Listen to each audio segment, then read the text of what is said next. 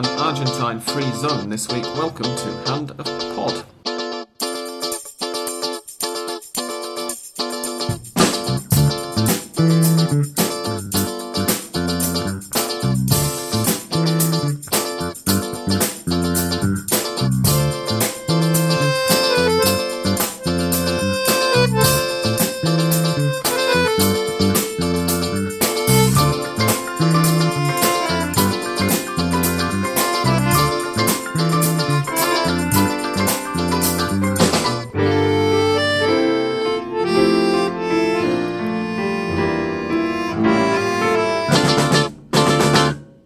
And gentlemen, boys and girls, welcome to episode 236 of the internet's finest English language Argentine football podcast.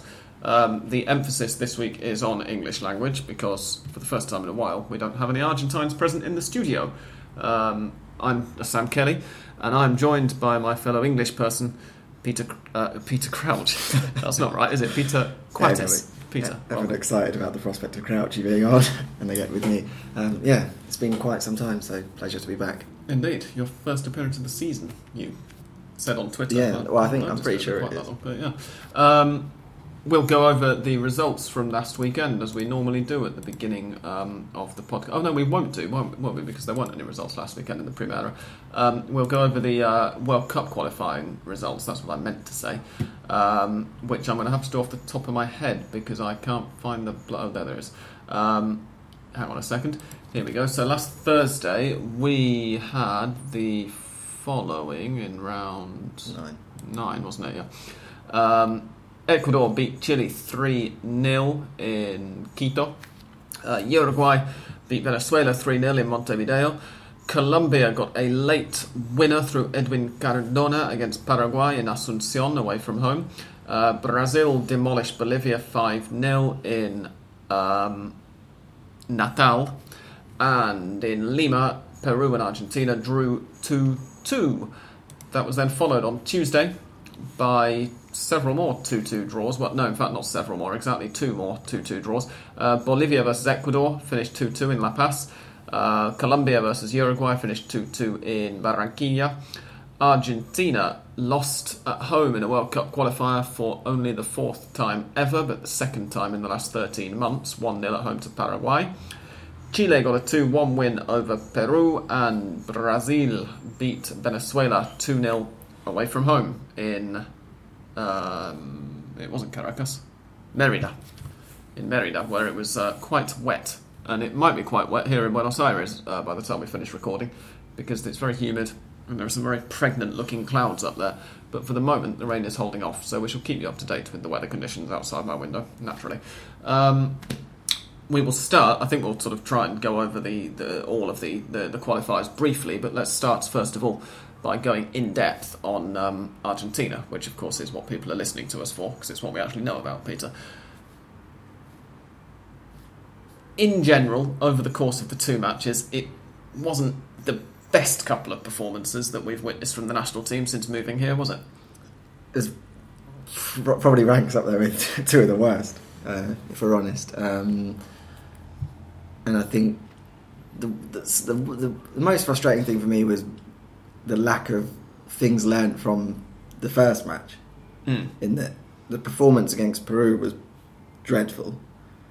Managed to get a draw from it, um, and then Bauza basically repeated the mistake um, on Tuesday night.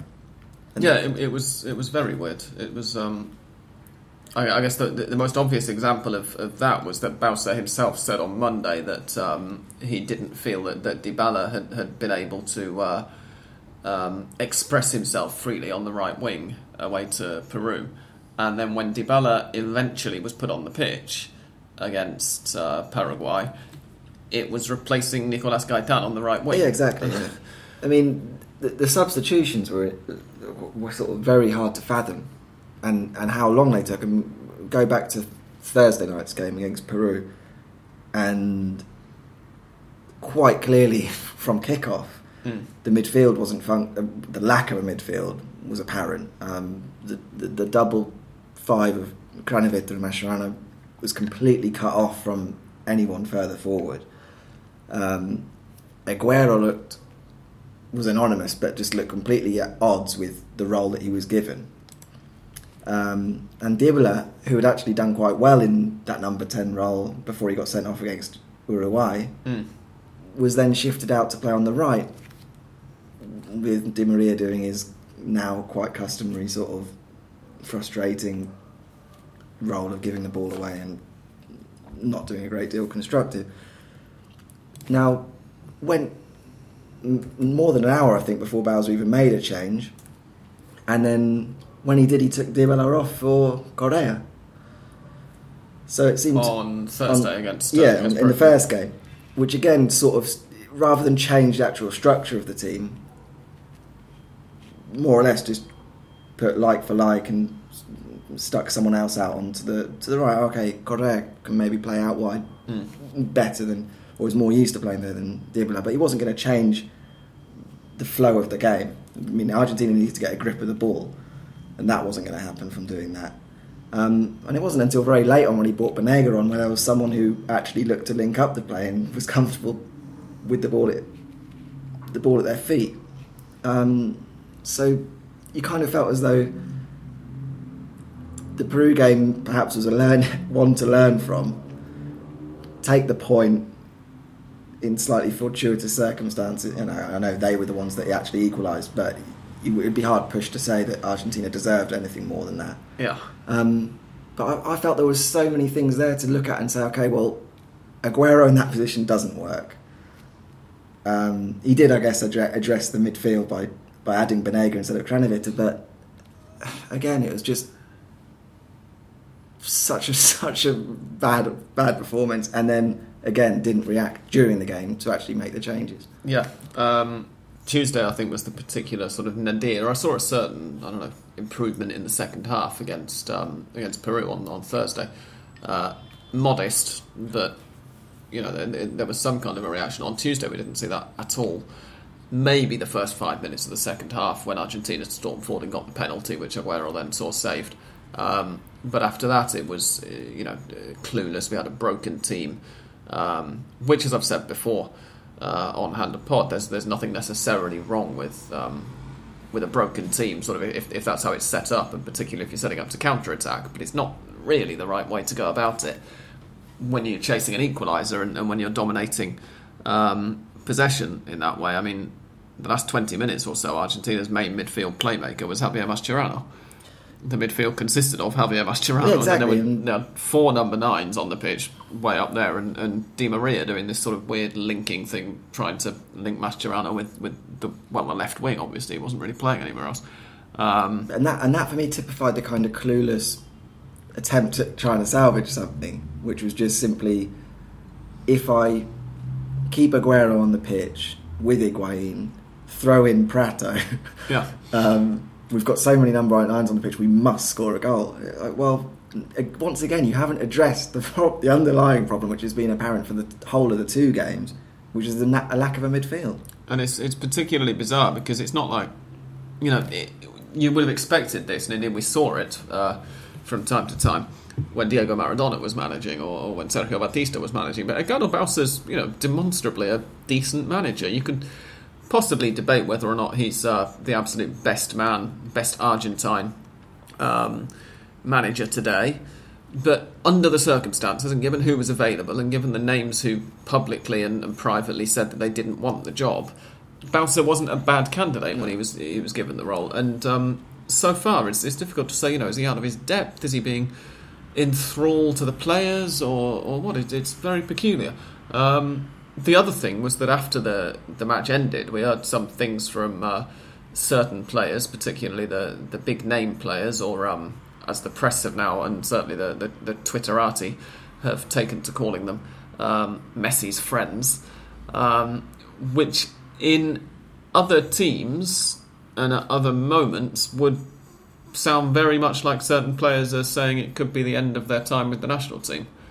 I'm thinking particularly of Sergio Aguero and, and Angel Di Maria, who both admitted that they were very poor last night, both admitted they didn't really deserve the call up. In Di Maria's case, said that he wasn't playing well for his club as well. Um, and Aguero said that if he doesn't get called up next month, then he'll understand completely because he's. Tra- I mean, that's those aren't the words of players who are really thinking we have to keep fighting for our places. No, they're not, and it's a difficult one for Bauza. I mean, he's now in this situation where there's a growing number of voices who are saying ditch all of those players that you've mentioned. They've had they've had a chance now. Get rid of them. Um, now, maybe in the case of Di Maria saying I haven't been playing very well for my club team, perhaps you can make an argument there to say, all right, well, I'll leave him out of my next squad. It's more it's more difficult to do that when, for example, Aguero scored something like eleven goals in Yeah. eight games under under Guardiola, and and Higuain's scoring, and, and Higuain will, without question, score a huge number of goals for Juventus. Mm. So the end of the season is very difficult. If especially well, it's very difficult if the results aren't also going well to justify leaving those players out. Um, so I get that it, it is difficult, but you do feel as though something does need to be done because these these two games, and it's all very well saying, "Oh, well, Messi wasn't there," but you can't just have the team now saying we we're so reliant on Messi that when he doesn't play, we're absolute crap. Indeed. So I'm going to go through now, Peter, and just give me your opinion, and I'll give a little bit of my own opinion as well, um, on whether each of last night's starting 11 should or should not stay in the team.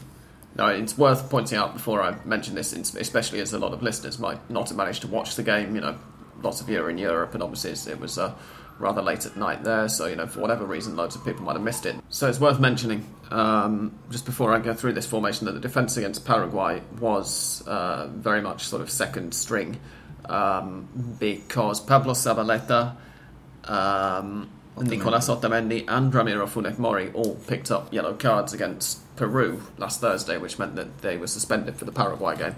Um, also means that they're back for Colombia and Brazil next month, of course. So possibly those yellow cards might have not been entirely accidental, uh, but still, that's what happened. So in goal, first of all, Sergio Romero. Is he solid in, in his current Argentina position? For me, no. I mean, I know that. For, for me, there's there's a there's a problem that Argentina now has. This mentality that play a certain group of players have, have come so close to to winning major honours um, that they kind of haven't done anything to to warrant being dropped. Um, and so the argument you get with Romero is he's not done anything personally in a game to justify not playing him. Mm-hmm. But I think for me the issue with that is it seems to be just waiting for the moment when he does do so, which is inevitable. The goalkeepers are going to make mistakes, and at that point, and, and it's going to be at that point when everyone says, "All right, well now get rid of him because he doesn't play club football either."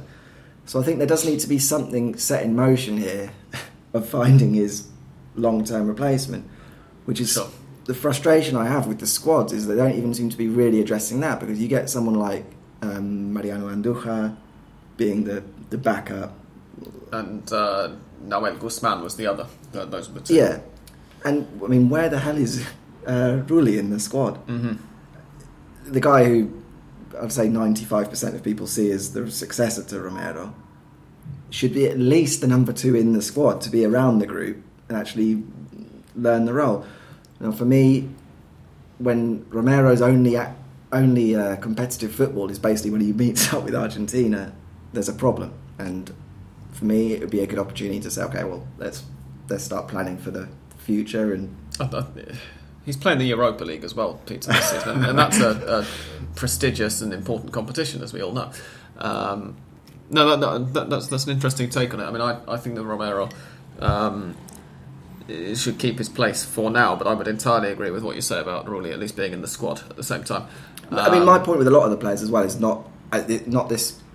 Um, as we'll see when we go through it, but I don't necessarily agree with these very knee jerk reactions that you tend to get after bad results when people say, "Right, next squad, know this guy." No, you know, and it's basically three quarters of the squad. Don't select them because I Mm. think you're going to end up in an even more of a mess with this hugely disjointed and just completely new new look. Um, but Argentina seemed for me fail to actually prepare at all for the for the future, and other than Dybala and Correa and Kranevitter, we're not seeing the incorporation even slowly of, of some of the more of some of the better younger players. But anyway, we'll go on with the list Mhm. we'll. From right to left across the defence, Gabriel Mercado. Yeah, I mean, I, I think he's he's not the long term answer to the to the right back position necessarily, but has done very well every time Referring he's to. Zabaleta as well, I have to say. Yeah, I mean- And Zabaleta on, on Thursday was um, sort of seemed to drag down the right side of the defence. Well, and I think Man City are, are going to be looking at uh, replacing him. He, he is showing the signs of a- the age now. Exactly, yeah, I mean, it's understandable. He's what, 32, 33? Yeah. And I, again, it's another position where you look at it and say, okay, well, Mercado, fine as as like to play now. Now we also need someone else in the squad who can become integrated into the group, get used to going away with the group, and become familiar with Mm. the system.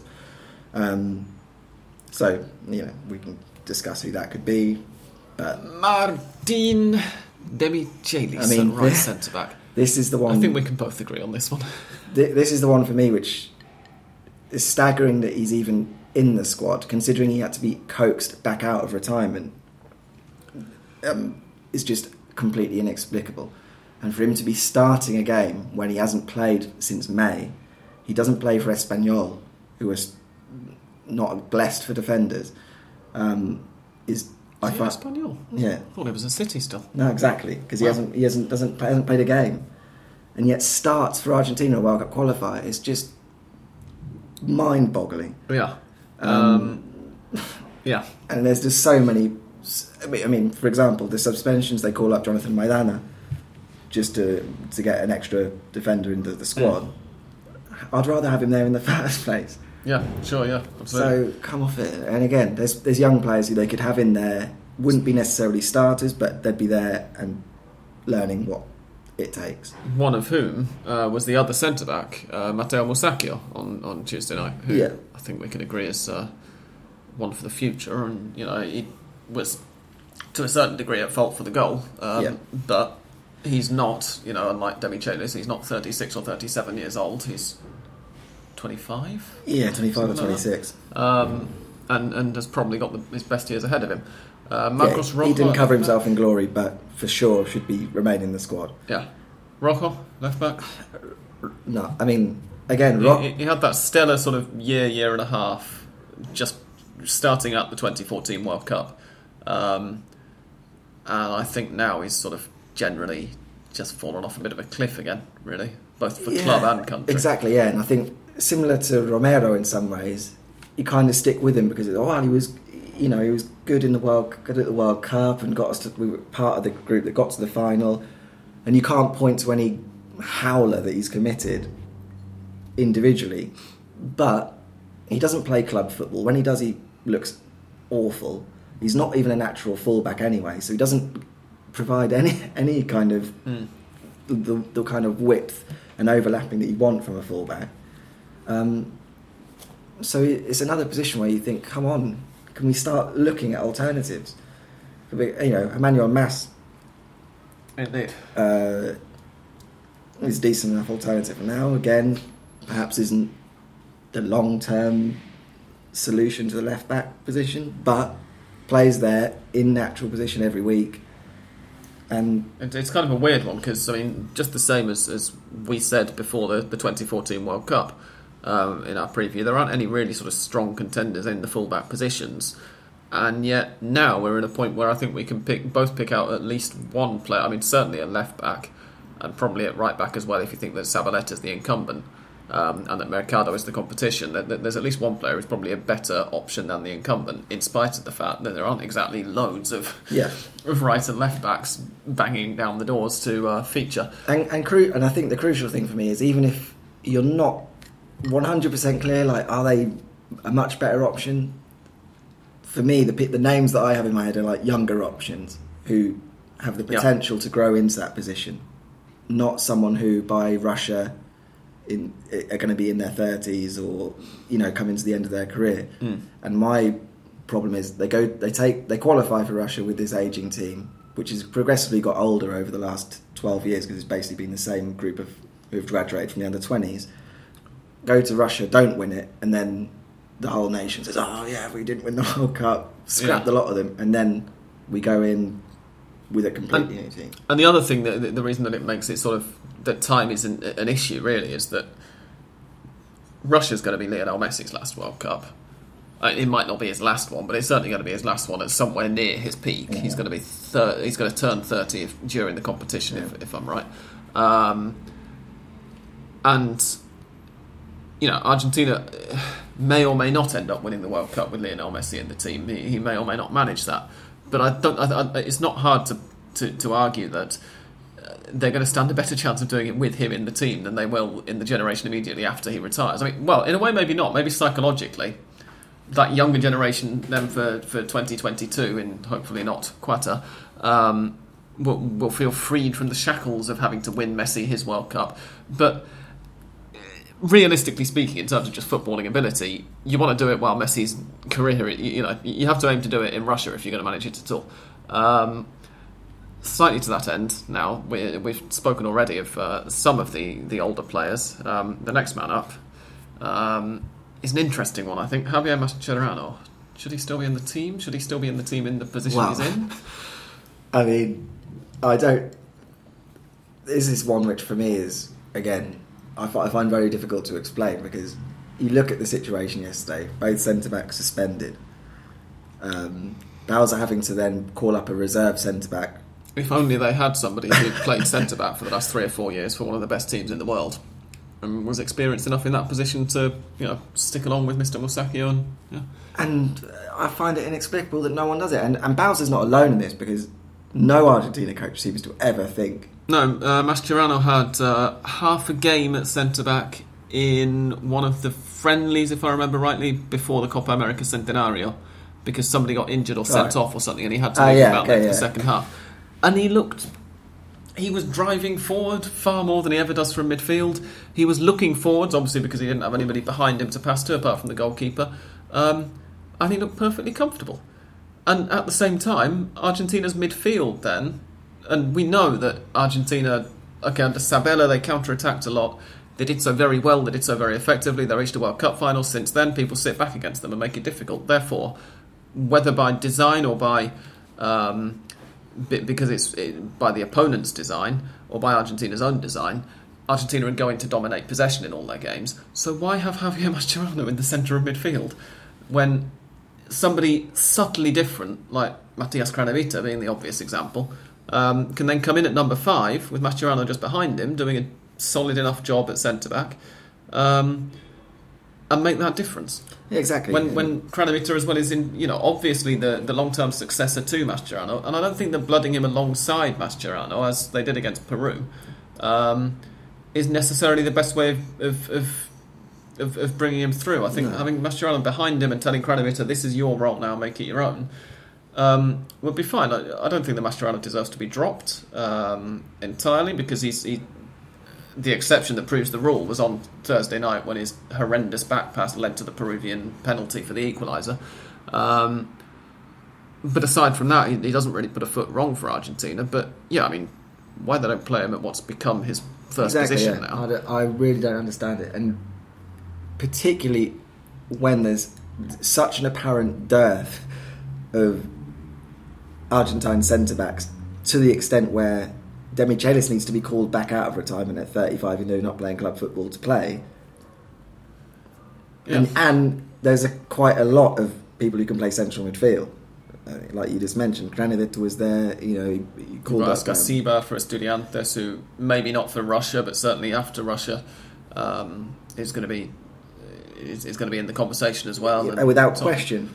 And I mean, he's someone who, who you could even, you know, you could even talk about like young players who could start being around the group, Mm. even at this point of his career, because he looks like having the potential of having a major impact on the international scene. And, I- and I think we'll come on to some of the squad, but Bauza obviously understands that to some extent because he had Lucas Alario for this squad as well Yeah, even though with Higuain back and Pratto still there, it was clear Alario wasn't going to play.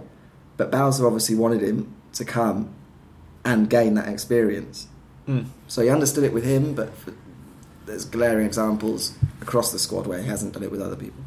Um, as we've just mentioned, was alongside Mascherano against Peru, but alongside Mascherano in, in the midfield too um, against Paraguay was Ever Banega, who I think we could agree is, is safe in our putative Argentina squads of the next couple of years, Yeah, and I think as long as he keeps his head screwed on.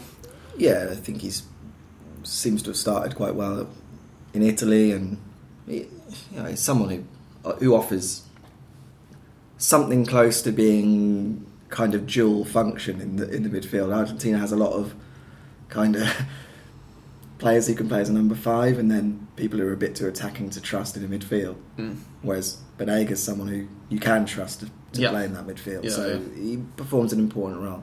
Um, I'm going to. Uh, okay, fine. So right wing Nicolas Gaitan, decent squad player, Exactly, good option from Yeah. for starting if, if somebody's injured or suspended. And in general, any time he's played, he's done a decent job. And now I'm going to name the three. Um, uh, what what the press and, and everybody still insists on calling the three untouchables, in spite of the fact that they're probably the most touchables in the team, if only a manager would have the balls to do so. Um, I'll name them all together: uh, Sergio Aguero, Angel Di Maria, and Gonzalo Higuain.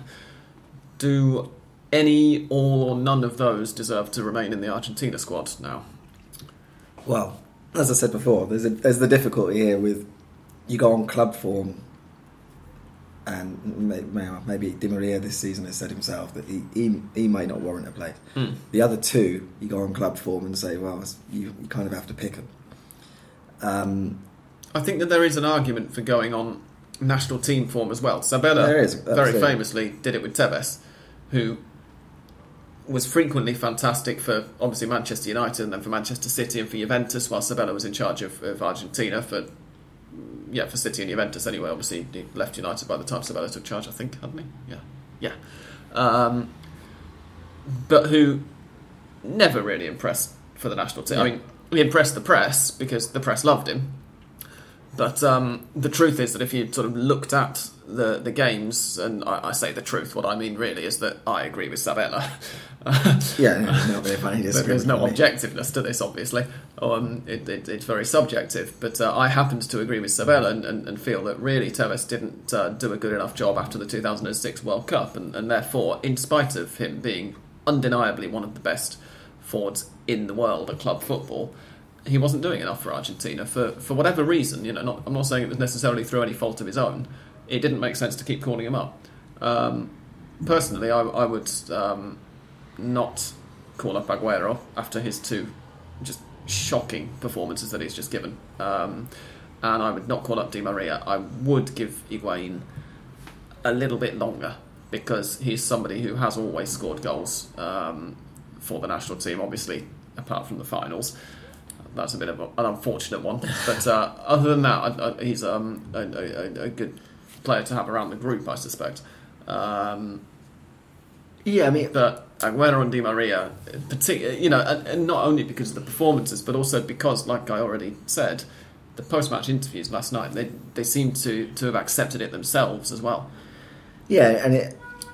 You got, first of all, Di Maria is difficult to, to. The last really good game he had, I can't quite recall when that was. Um, Sometime in 2012, maybe 2014. but every manager seems to fit him into whichever system they work. Any system, whether it's a four-three-three, either in the attack of a four-three-three or in the midfield of a four-three-three, now in a four-two-three-one, tries to just. It's almost like default. Someone on the left, okay, Di Maria. Whether it's more more attacking, more defensive, Mm. he hasn't really done anything in either of those positions. So, yeah, I mean, I think it's time to look at alternatives there for sure. And again, he's another one who, sort of going back to what I said about Mascherano, when Argentina are going to dominate possession and they're going to have time on the ball and need to think about it, Di Maria isn't Yeah, the man who you need to be doing that. He, he's, he's a very good. I've said this many, many times as, as long term and regular listeners will be aware. Um, he's a very, very good player when you're just pointing him towards the opposing goal and going, leg it up there with the ball and then give it to somebody else. But as soon as you have time on the ball, he goes to pieces. His Yeah. decision making is, is awful. You know, we, we saw this uh, uh, well, I suppose I mean the, the, the best example really was the, the complete transformation night and day when he moved from Madrid to Louis van Gaal's Man United. When Van Gaal was giving it all this about, oh, I want my players to think, I want them to take their time on the ball, I want them to be intelligent, and then he splurges a British record transfer fee on Angel Di Maria, which was like, hang on, what? Um, so yeah, one or two squad players maybe. Um, Yeah, but I, I mean, I think the other thing to, to mention in terms of Aguero is Bauza, for whatever for whatever reason, played him horrendously out of position, in, in my opinion. And for me, in that four-two-three-one, mm. it's Higuain or Aguero. Okay, you, you play him as a number nine rather than as the. I mean, he, he's not. He wasn't really a number ten anyway. Of course, he was, he was a second striker. But if you're going to play him there, then you want to make it a more of a four-four-two and have him. Yeah, I want him on the last defender and just looking for that burst of acceleration away from the last defender Yeah. and that little bit of space in the penalty box. That's what I want him to do. I don't want him linking up play. I don't want him doing any of that job that he's supposed to be that Bauza wanted him to do. So, Who would you Uh, have doing that? well, I'd have put Dybala there.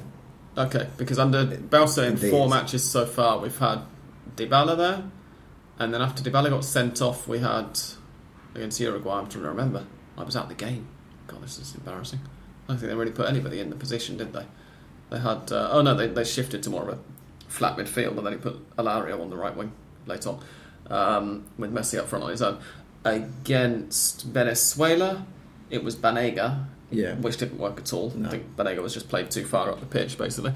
Against um, Peru last Thursday, that was Dybala, wasn't it? Yeah. No, no, no, because he was on the right. It was uh, that was Aguero. Was it? He played both games in the same position. Let's bring this up here. Oh, you're quite right. It was, yeah. Yeah, with Dybala on the right wing. Yeah. Yeah. And I think that, and that's the problem for Um, me that he played. Like I said at the very start, felt Hmm. as though didn't learn from the fact that it was a horrendous failure in the first game and just tried it again against uh, Paraguay. Yeah. Um, I wanted to ask as well, Peter, because on after the Peru game, I, I put this to some of my Twitter followers and, and you know, suggested a suggest a club side and, and, and the system that they're using at the moment, but the club side system so that we can get more than just a formation.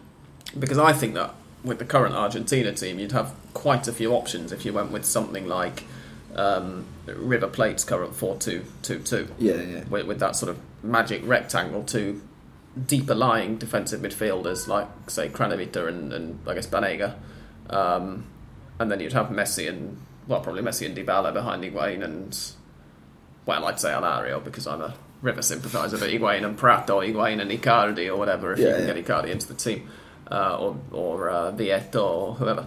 Um, and I was wondering what, what, what you thought, like what, what would be a, a good system in your mind. Obviously, this is not a system that Edgardo Bauza is going to go for.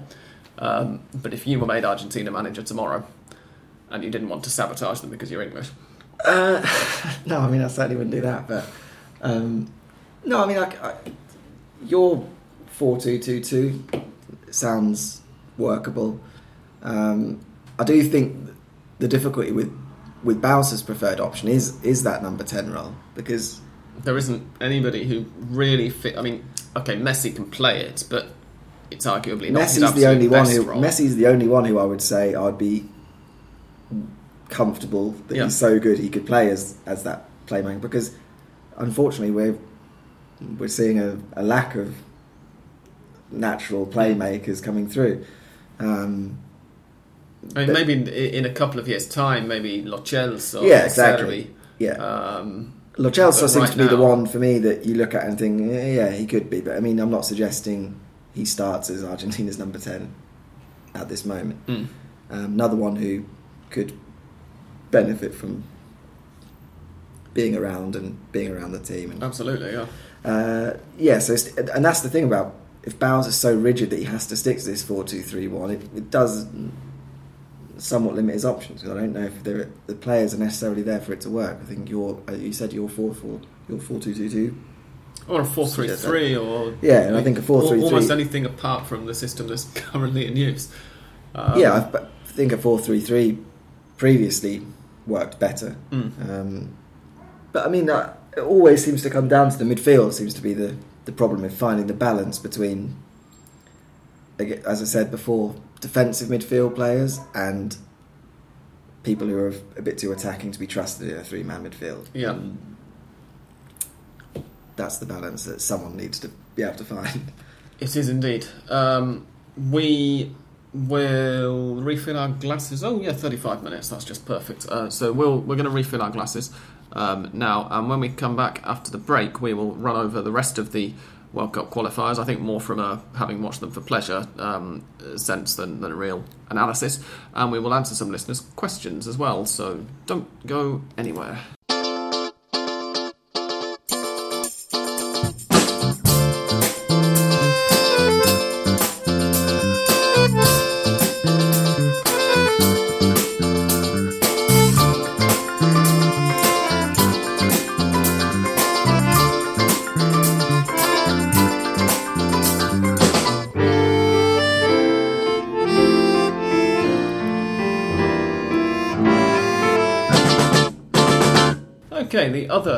World Cup qualifying double headers or matches of the double header. Um, well, let's see if we can remember Thursday first of all. Uh, Ecuador v Chile. What's going on with Chile? They're shit. Like, really, really shit. In spite of the fact that they um, recovered somewhat and got a 2 1 win over Peru in the Clásico de los Andes last night, um, that was largely thanks to an absolutely magnificent individual performance from Arturo Vidal, who scored both of Chile's goals. Um, I think that the 3 0 over uh, the 3 0 defeat to Ecuador seems to be a more accurate reflection of, of how good they are at the moment. I mean, if Argentina are having problems, Yeah, they're in real trouble. I mean, the win last night was almost, even at fairly early stage, you'd, you'd argue sort of saved their qualification campaign. I Mm. mean, had they not won and the gap would have opened up to sort of five or six points to fifth, you'd have thought, you know what, I, I don't actually think Chile are going to yeah, with, with Qualify. eight games to go. um, now they've they've given themselves a shot, but I mean, still need a drastic improvement, like you say. Can't be relying on Vidal. Indeed. Um, it was encouraging for Ecuador. So, Ecuador in this double, actually, having said that we'll try and do Thursday and then Friday, I think it makes more sense to just Mm. do sort of each team, um, both matches. Um, Ecuador, as we said last month, won the first four World Cup qualifiers and then didn't win any of the next four. They So, their record after eight games was 1 4, drawn 1, lost 3. Um, they got a win and a draw this time round, so it looks like they've picked themselves up, got back on track. Um, the Valencia brothers were very good against Chile, Enner and Antonio. Uh, I'm aware they're not brothers, please don't write in. Um, Antonio opened the scoring, in fact, and Enner hit the post or crossbar, didn't he? At one point, or had a couple of very near misses. Um, but obviously, the, the, the main story, which you will all know already, uh, is that Enner Valencia tried to escape from the police by faking injury and going to hospital in an ambulance um, after being substituted off, only to then later discover that a deal had been cut already, which meant he needn't have done it. Um, but there was quite an amusing video on Twitter of a bunch of armed policemen chasing the stretcher towards the ambulance when they realised what was happening, and obviously they hadn't heard of the deal being cut either. Um, that's over unpaid uh, um, uh, child support payments, incidentally. It's not over drug running or domestic violence or anything. Um, I mean, it still makes him a bit of a twat, don't get me wrong, but it, it's not, um, let's say, a, a, I can't really say anything here, can I? That's not going to make me sound like a twat as well, so I'm just going to shut up. Well, he has released a rather lengthy statement explaining his, his role in not explaining his point of view Yeah. of uh, his excuse. Um, Uruguay got a 3 0 win over Venezuela on Thursday, which was imperious. Uh, Nicolas Lodeiro with a header and Edinson Cavani with two goals. So, crap for his club, but unlike Angel Di Maria, um, rather good for his country, Cavani.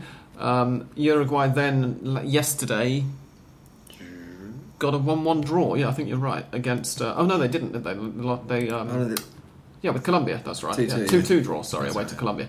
Um, with uh, Independiente man, Cebolla Mm. Rodriguez. I, I believe Cebolla is now his official first name, to judge from the reaction on Twitter after that goal. I was trying to remember how to spell Christian and was hoping somebody would tweet it, but everybody was I just just find with Independiente it's so much easier because there's well, we've lost one Rodriguez, but Yeah. previously had three or Indeed. four Uruguay and Rodriguez. And uh, Luis Suarez, that match yesterday involved three headed goals, which is um, Was remarkable well- for South America. Although not for Uruguay. No, no, no. It's certainly No, for them to concede true. to. Is, yeah. but it's not what you expect from um, a South American or South American game. Um, but yeah, Uruguay, as a result of dropping points against Colombia, have dropped to second in the qualifiers, but they still look very good. They're also the only team to have won all of their home games. I think they've played Yeah. 5 1 5 in the Centenario now, and I don't think they've conceded either yet. Um, Paraguay, obviously, um, as we said earlier, lost to Colombia and then beat Argentina. So a mixed um, double header for them. I think they're still in about seventh or eighth, though. They're, they're, which, no, they're just uh, oh, they might be. they're just below Argentina, sixth. They're sixth. Yeah, a point behind now. Oh, look at that. That shows how much attention I was paying to the tables last night. Yes, you're quite right. Um, we will go through the table in full once we've finished this little roundup. Edwin Cardona's goal very coolly taken in the 90th minute. Um, and I think it was Colombia's first away win over Paraguay in like three or four qualifying cycles or something. Either that or they hadn't lost in Asuncion in three or four, and, and that was. It, it, it was some there was some kind of uh, run that it either stopped or kept I up. think I read that. No, it was the reverse. That they were always very good in Paraguay. Ah, right, okay. And this I think- th- this this kept the run going yeah, I rather think. than okay. think, yeah. Um, and then Brazil, obviously we've spoken about Peru, Argentina already, but Brazil v Bolivia was okay. Admittedly, that's um, you know even under Dunga, we would have expected that to be a one-sided game. But uh, now that Tite has taken charge of Brazil, they look they look like what Nike would like us to believe Brazil are again. Um, four goals in the first half, one in the second half, in which they notably took their feet off the off the, the accelerator. Um, obviously, it's Bolivia at sea level to a, so to some extent. You can only be so impressed with it, but even so, it, it was uh, it was impressive stuff. Yeah, Neymar picked up a booking, so he missed um, the game yesterday. He did in order to be uh, available Yeah. for the next match, which is of course at home to Argentina in Belo Horizonte in a month's time. Um, the goals came from Neymar, Philippe Coutinho, Filipe Luis, Gabriel Jesus, and Roberto Firmino. And on uh, Tuesday night, Gabriel Jesus got another one very, very early on, and it was rather lovely. Admittedly, it was gifted to him by the Venezuelan goalkeeper, whose clearance just went straight to. But then Gabriel Gabigol um, with a perfectly weighted lob, and they beat Venezuela two 0 away from home. I can't, uh, was it Firmino got the other one? I think it was. So Willian, Was it? I, that's a Oh yeah, Willian. I thought Yeah. it was Firmino. Well done. Um, on Tuesday, Bolivia 2, Ecuador 2, and Colombia 2, Uruguay 2, both very enjoyable indeed.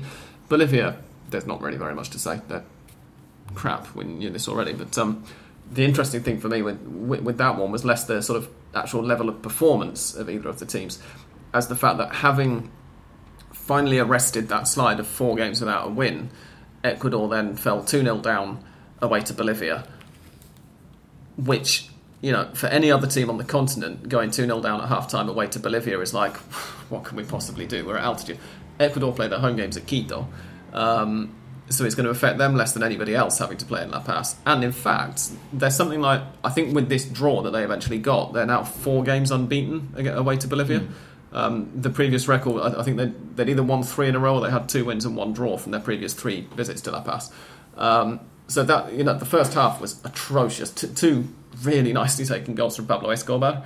who I Um, think I read was like The first one was an absolute the oldest looter. Goal scorer.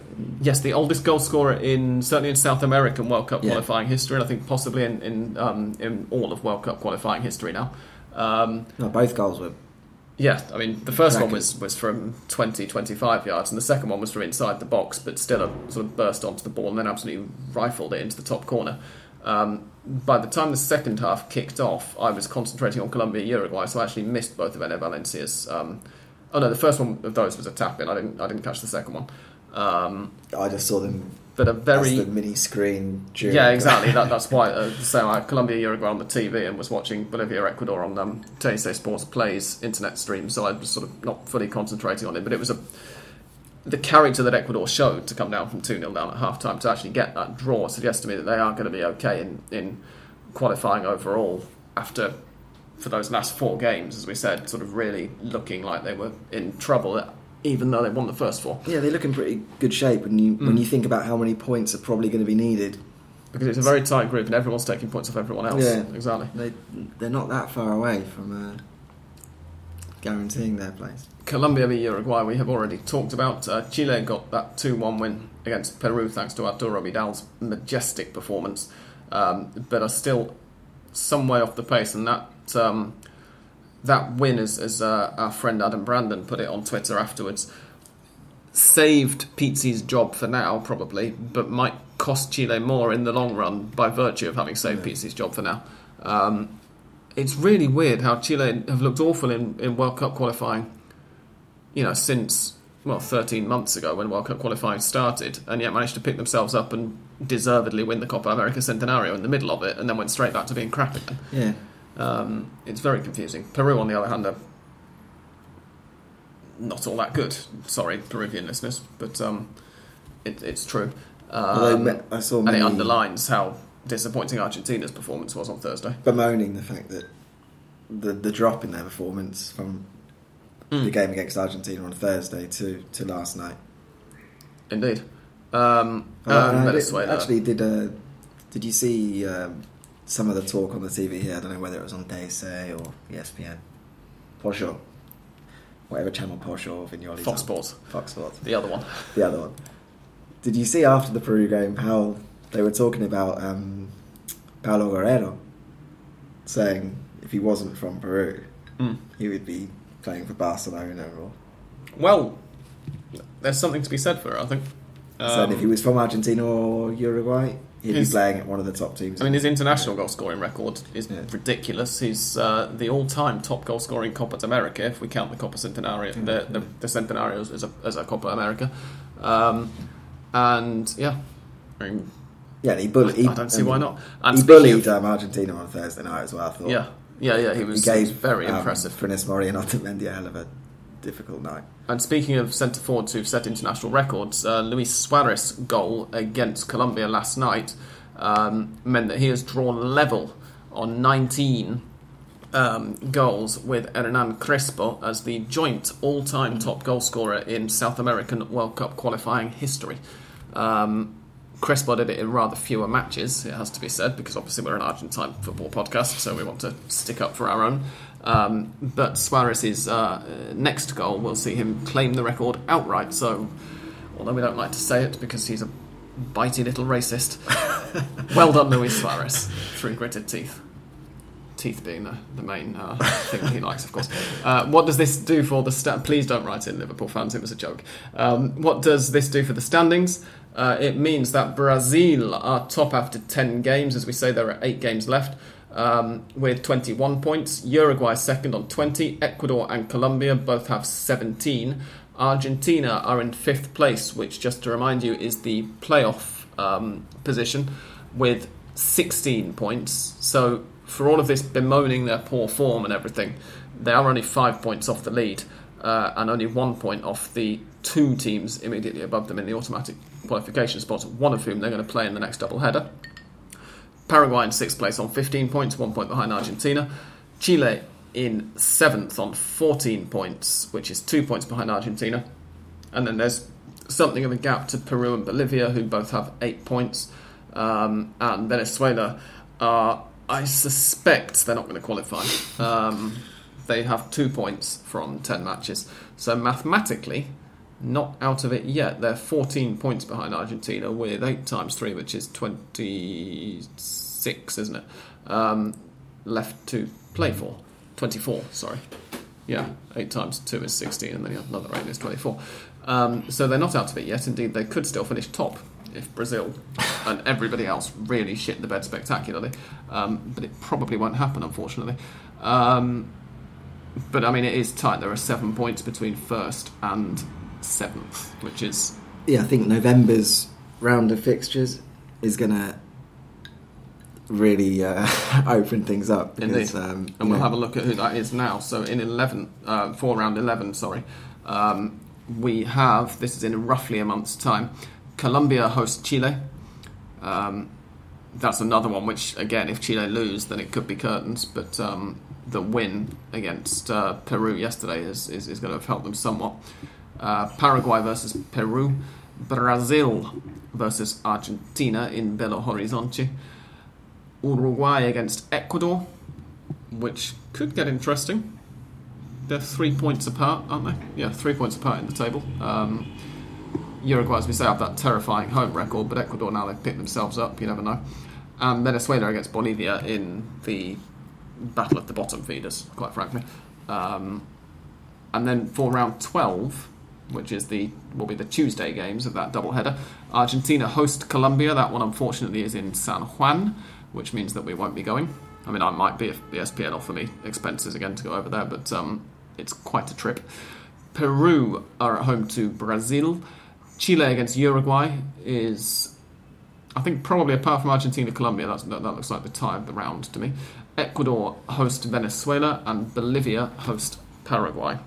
Um, so one or two fixtures that could either see the group get even tighter or seriously open things up and, and see a couple of teams or, or three or four teams even start to pull away. Really, and again, really crucial for Argentina. I mean, we said I said with Andres and Dan last week that, that this double header that we've just had was going to be do or die because of the fact that this next one coming up is away to Brazil at home to Colombia, Mm. seriously difficult opponents. They really had to get six points to be going into this double header next month with any kind of confidence, and they got one. Yeah, I think the two teams that we've mentioned about kind of being under pressure, you look at those two, the next two fixtures being uh, for Argentina and Chile, and you think, well, don't be surprised if one or both of those managers are in No, precise. Yeah, really deep trouble because Totally. I mean, uh, if you look at the other games, Argent Paraguay have got some winnable matches. Um, Argentina could find themselves down in seventh potentially if they don't get good results Yeah. from two difficult games, and, and equally Chile, as you said, could could find their qualification all but over. So Argentina overall, as well as as we've just said in the next double header, visiting Brazil and then uh, being at home to Colombia. Their following fixtures after that, the ones that will close out the group, are at home to Chile and away to Bolivia in that'll be March, I think, won't it? Um, away to Uruguay, followed by a home game against Venezuela, which would be in, I'm guessing, May or June, and then uh, home to Peru and away to Ecuador um, in the last one. I mean, this, of course, is the first load of World Cup qualifiers that uh, have deviated from the previous set in stone, always the same order of fixtures, which always saw Argentina visiting Montevideo on the last um, on on the last uh, round of fixtures. When quite frequently you would have a situation where Argentina might need a point and Uruguay needed a point to assure either the playoffs or vice versa. Argentina needed a point to assure the playoffs and Uruguay needed a point to um, to get over the line. And lo and behold, a draw would materialise. Certainly, if you ask any Colombians about this, then they, they remember very, very well. Um, I think it was the 2002 qualifiers um, when they engineered to basically not allow Colombia into the World Cup. A, a trip to Ecuador in, in the situation that Ecuador could very well be in if they continue to, you know, they could pick themselves up or they, they, they might continue to be a little bit iffy um, and only pick up enough points so they're not quite over the line for that going away to Quito is not a pleasant situation to be in if Argentina need to, say, get a win. yeah, exactly. Um, so it's all still to play for. You could get a little bit too doom and gloomy, and indeed some of the Argentine media today have, I think, gone a little bit too doom and gloomy. There are still eight matches to go, um, but it's an interesting position, and it's only going to get more interesting from here in. And now we're going to answer some listeners' questions. Here we go. Darren Paul says first. Oh no, he doesn't. That's not a question. Sorry. Um, Blonde Messi tweeted uh, uh, Peter and I last night to ask what position Argentina are in now, which we've um, already answered by reading those out. So they're fifth. Uh, Tariq Al Haidar says Bauza wants to use four two three one and remain loyal to the old guard, which Tariq um, defines as Zabaleta, Rojo, Demichelis, etc. Why misuse Aguero as a number ten just to play him? well, mm, exactly. basically what you said earlier. Yeah. Um, I think I just, yeah, I mean, we agree, essentially, Tariq. You, you need to, as Peter said, either go with sort of two up front um, or use use Aguero as the, the main the main man and, Yeah. and drop Higuain or Pratto or Alario or whoever else you think you're playing at number nine. Or not used 4 3 1. But the combination Mm. of all of them together is what we saw in the last two games, which is utterly horrendous. Indeed. Uh, Neil with two hells says, "How do Argentina stack up without Messi?" Badly. Um, and and they have to concentrate on stacking up properly without Messi, even if Messi is available next time, because that's going to be good for everybody. You would think, although nobody seems very interested in. Um, well, nobody around the team would appear to be uh, massively interested in, um, in in ensuring that they do. Darren Paul says, "What are your favourite kits in Argentine football this season? Talleres have a classy home kit. Ferros and Racing's away stripes are lovely. He had to get Racing in there at some point. Peter, your favourite kits this season? Uh, I really like the the River one, uh, the the change River kit with the, that they black did for Alonso the other day. The black one with the the white stripe the on the red stripe. like, commemorative. For, sorry, yeah, for Labruna, the Alonso one was the the orange one a couple of seasons. Yeah, yeah, no, I was gonna, I was gonna mention that because I remember when it, the day it was released, I tweeted a, a picture of it. Mm. I was just inundated with people from I have to say as well. the world going, "Oh man, that's beautiful." Yeah, I, I have to say as well that um, the Boca ones, I think, are very close to being really nice. But why they have the sponsor underneath Yeah, that- the mean- band? I mean, obviously, ideally, you wouldn't have a sponsor on it at all. But if you, the fact that the placement of the sponsor seems to ruin the aesthetic. What they've basically done, in case you've not seen them, listeners, is they've they've moved on the home kit. They've moved the yellow band up to sort of the chest, um, and it looks quite nice. Except they've got the BBVA logo underneath that sort of so not in the position it would normally be the centre of the chest, but just sort of on the well where a lot of fans are going to have a beer gut or whatever, basically. Um, others, Uh, trying to picture them now. yeah, that's the thing. I mean, the, the problem with Arsenal was the the, the big teams anyway. so yeah, exactly. So I have about three kits a year, so Yeah, kind of um, struggle with who has a nice kit and who doesn't. Indeed. Oh, the, the new Newell's um, Oh, Newell's one's nice. Newell's is always pretty nice anyway, but I think Adidas did a pretty good job of uh, their new one, which they just did the other week. It's very like simple, and Yeah. I Um, always like that anyway. The half black and red uh, isn't. and similarly Colon as well, but they do sometimes manage to screw that one up. Yeah, Um, yeah, and I mean, I, I like Defensa Justicia as well, but that's just because I, I like the colour combination. Green and yellow yeah, is, yeah. is difficult to completely screw up. Um, Darren also asked, what's the word of the week this week? Don't think we've got fracaso, maybe? That would be fitting. It means big failure. Um, and he says, did Veron deck Maradona as he would probably be right to do after Diego got on one? Uh, Peter, you, you caught more of this than I did because I was uh, frantically typing all afternoon on, on various things. So um, fill me in. With no, what no I mean, I didn't here. actually watch the game. Uh, Oh, here, that, here it is on. TV at the moment. Oh, look at actually. Um, my my knowledge of it was basically the fact that the the incident from the the aptly named peace match was Yeah. um, Diego getting into a little uh, fracas with with Veron. So they were on opposite teams, clearly.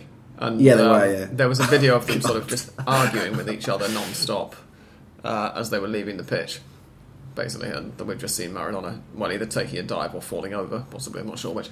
Um, I kind of see his son was playing as well. yes, The one that he like basically the one that he's just recently, the one I've met, and that he's just recently recognised, yeah. Um, yeah, I mean, I don't know what to make of this match. Really, it just seems to be a kind of an excuse for Maradona to. It's a charity to- uh, match, Peter. Yeah, I know, but Have a heart. which is great. But in that case, just can someone have a word with Diego and say, can we not make this about you? Calm because down. last time you had a massive problem with Mauro Icardi playing. This time you've managed to have a little problem on, on the pitch. Uh, yeah, I don't know. And also having a massive problem with Mauro Icardi playing because Mauro Icardi is a young man who's made a couple of, you know, young man style choices in his personal life is a bit rich when in this match he's just playing with his son for like the second time ever, having refused to recognise him for the first 31 years of his life. And countless Um, other misdemeanors. Which I mean, if there's if there's one player in the world who, who probably can't get Can't on moral high horse. Yeah, exactly. Um, Darren finally asks, who are the top keepers in the top flight? Hmm. Uh, let me see. Who do we, who do we have? This is what happens when we don't bother researching um, a uh, question beforehand. I mean, Estudiantes haven't conceded a goal yet. Yeah, I mean- they've looked good. I'm going to remind myself now of who their Can goalkeeper is. Uh, Which I think was one of the best. Yeah, oh, yeah, of course it is. Yeah, It was one of the best bits of business that Studiantes did this summer by making that deal permanent, yeah. and Um, has unha- undoubtedly helped them. So I, I mean, Having said earlier that he, we didn't think he should be in the national team, I know, so know. I'm going to say that I, he's. I would I would qualify by saying he's been absolutely brilliant this season, but with my earlier point of looking forward, is he the backup to the Argentina goalkeeper who himself doesn't play much club for, Mm. for me? No. Um, The other team who haven't yet conceded uh, in this um, uh, championship are Colon and Jorge Broun is their goalkeeper, who I can remember pulling off one or two decent saves, but I think that really uh, Colon's good defensive record owes. I mean, not that Estudiantes doesn't, but um, Colon's good defensive record so far owes uh, quite a bit to A, not having really played anybody particularly difficult yet, and B, to the defenders doing very well. also. Yeah, and Montero coming in as a defender and Yeah. obviously drilling the team, having it set up very defensively, and the the number one target is let's keep a clean sheet, and if we can nick anything else, then that's a bonus. yeah, I think that's how they've managed it. Precisely. Um, I think elsewhere, I mean, I mean, per- personally, Augusto Batalla, given, and I'm not nominating him as, as the best, but I, I've been sort of pleasantly surprised with him, given A, how young he is, and Mm. B, the size of the uh, gloves that he had to, to fill when um, Barovero uh, obviously left River. And um, almost immediately, Gallardo said that Batalla is going to be our first choice. Um, and so far, I mean, he's made a couple of mistakes, but he's 20 or 21 years yeah, old. exactly. I mean, yeah. I would um, mention Batalla in this conversation on the basis of how young he is, the status of the club he's playing at, and he has performed pretty well. And he's also of a very high kind of youth team pedigree. I mean, th- this is a guy who I think in the national team setup they will be looking at thinking this is a Yeah. guy who could well be Argentina number one. So yeah. he hasn't done anything which makes you think Argentina have really dropped a bollock by by thinking this guy's any good. Mm. Um, yeah, and equally, I think um, from obviously watching Independiente every week, we we're really impressed with Campaña since he came in. Of course, yeah, because Independiente's defences, I mean, they have conceded one now. Um, Two now. But it took a long two. time. Yeah, no, exactly. And, and ev- every time, um, well, he yeah, Campaña didn't play in one of those games, but every time he plays, he does impress with Independiente. And he's- Reasonably young as well, no? yeah, but you're, you're Like- Goalkeeping standards. Oh, no, I realise he's not Yeah, Argentine. I'm just saying he's. Yeah, I don't know if that was the point of whether we were Um, looking at, but yeah, yeah. Yeah, he's relatively young. And obviously, go is in the um, Uruguay squad. Is I think second or third choice, but he's always off on international duty.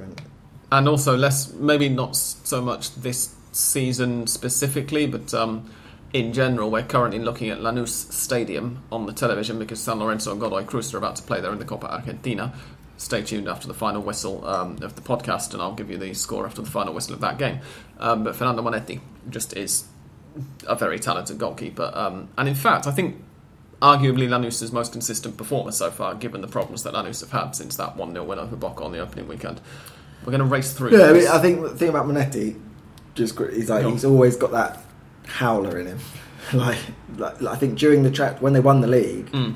he was brilliant, and I think that was speaking to some Lanús fans and just sort of watching them. I sort of feel like the transition was the perfect tournament for them. Everything just clicked into place. Pepe Sand banging the goals in. Yeah.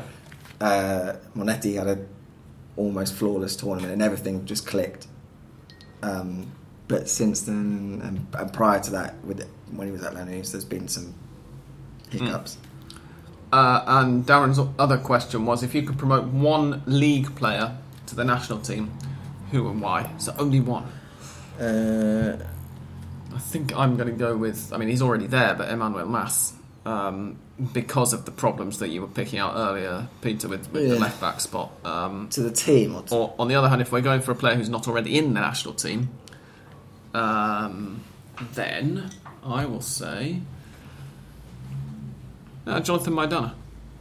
Again, for Yeah, I the mean, reason that you pointed out earlier that he was called into the squad at late notice this time. yeah, yeah. I mean, the Um, defense is the position anyway where anyone from the like anyone from the Argentinian league is likely to be called up. So you are looking at Maidana, uh, Cuesta, um, you Mas, Mm. Tagliafico, these type, these group of players, um, and obviously my my bias leans me one way, but um, yeah, I mean, other than that, like the players I mentioned earlier, with young players who would benefit from being involved, who, who seem Yeah. to have a future, like Lo Celso, Ascacibar, those are the, the players I would mention. Yeah.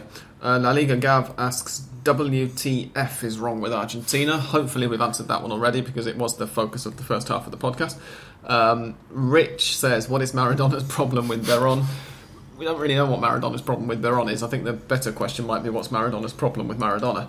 Um, and that's a question that you really have to uh, go years and years back and that we don't have the time to answer. I really apologise for whipping over those last two like that, but um, I'm in a bit of a rush because in 10 minutes I have to record a, uh, or rather be, be on the radio, um, and I have to let Peter out first. So before I do, uh, I'm now going to play some Mystic theme music, and this week's predictions are coming to you courtesy of Mystic Peter, because I completely forgot to ask any listeners to uh, whether they wanted to do their own. So here we go.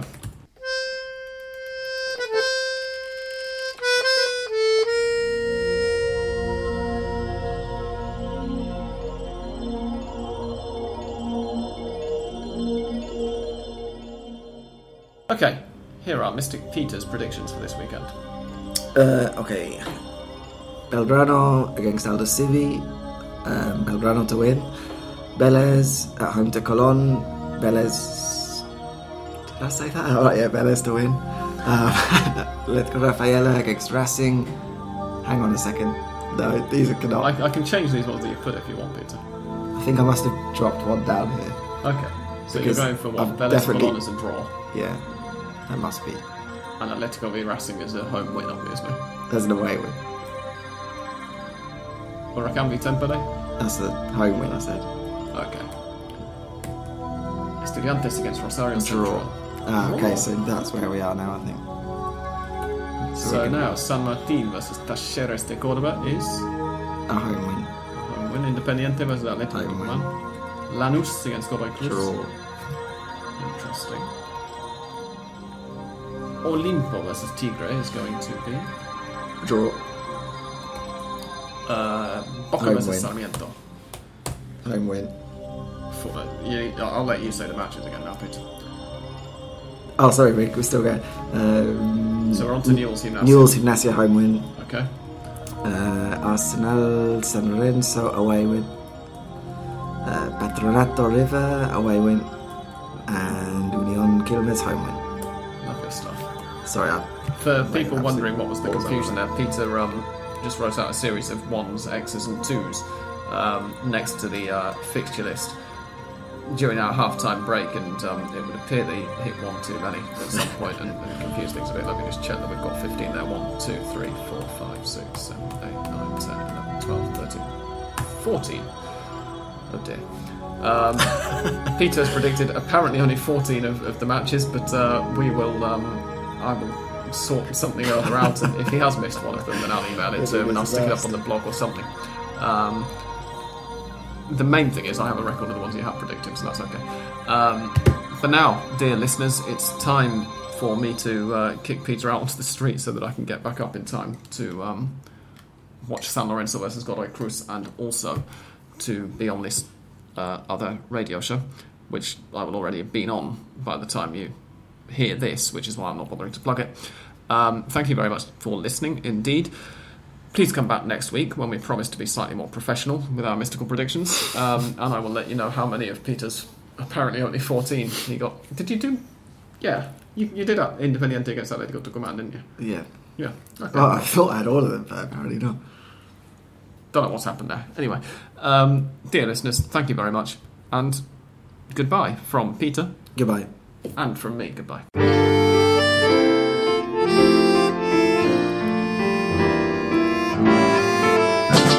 And uh, just um, after the theme music, but before the game, uh, Peter is still here, and we have just managed to confirm that the match that we managed to miss off was Belgrano against Aldosivi, for which Peter is going for Uh, home win. a home win. Definitely. So put your money on that. After all of that fuss, you'd better be right with it. Goodbye. In Lanús, San Lorenzo uh, got a very comfortable win in the end, 3 1 against Godoy Cruz in a match that started off at a frantic pace and are through to the quarter final of the Copa Argentina.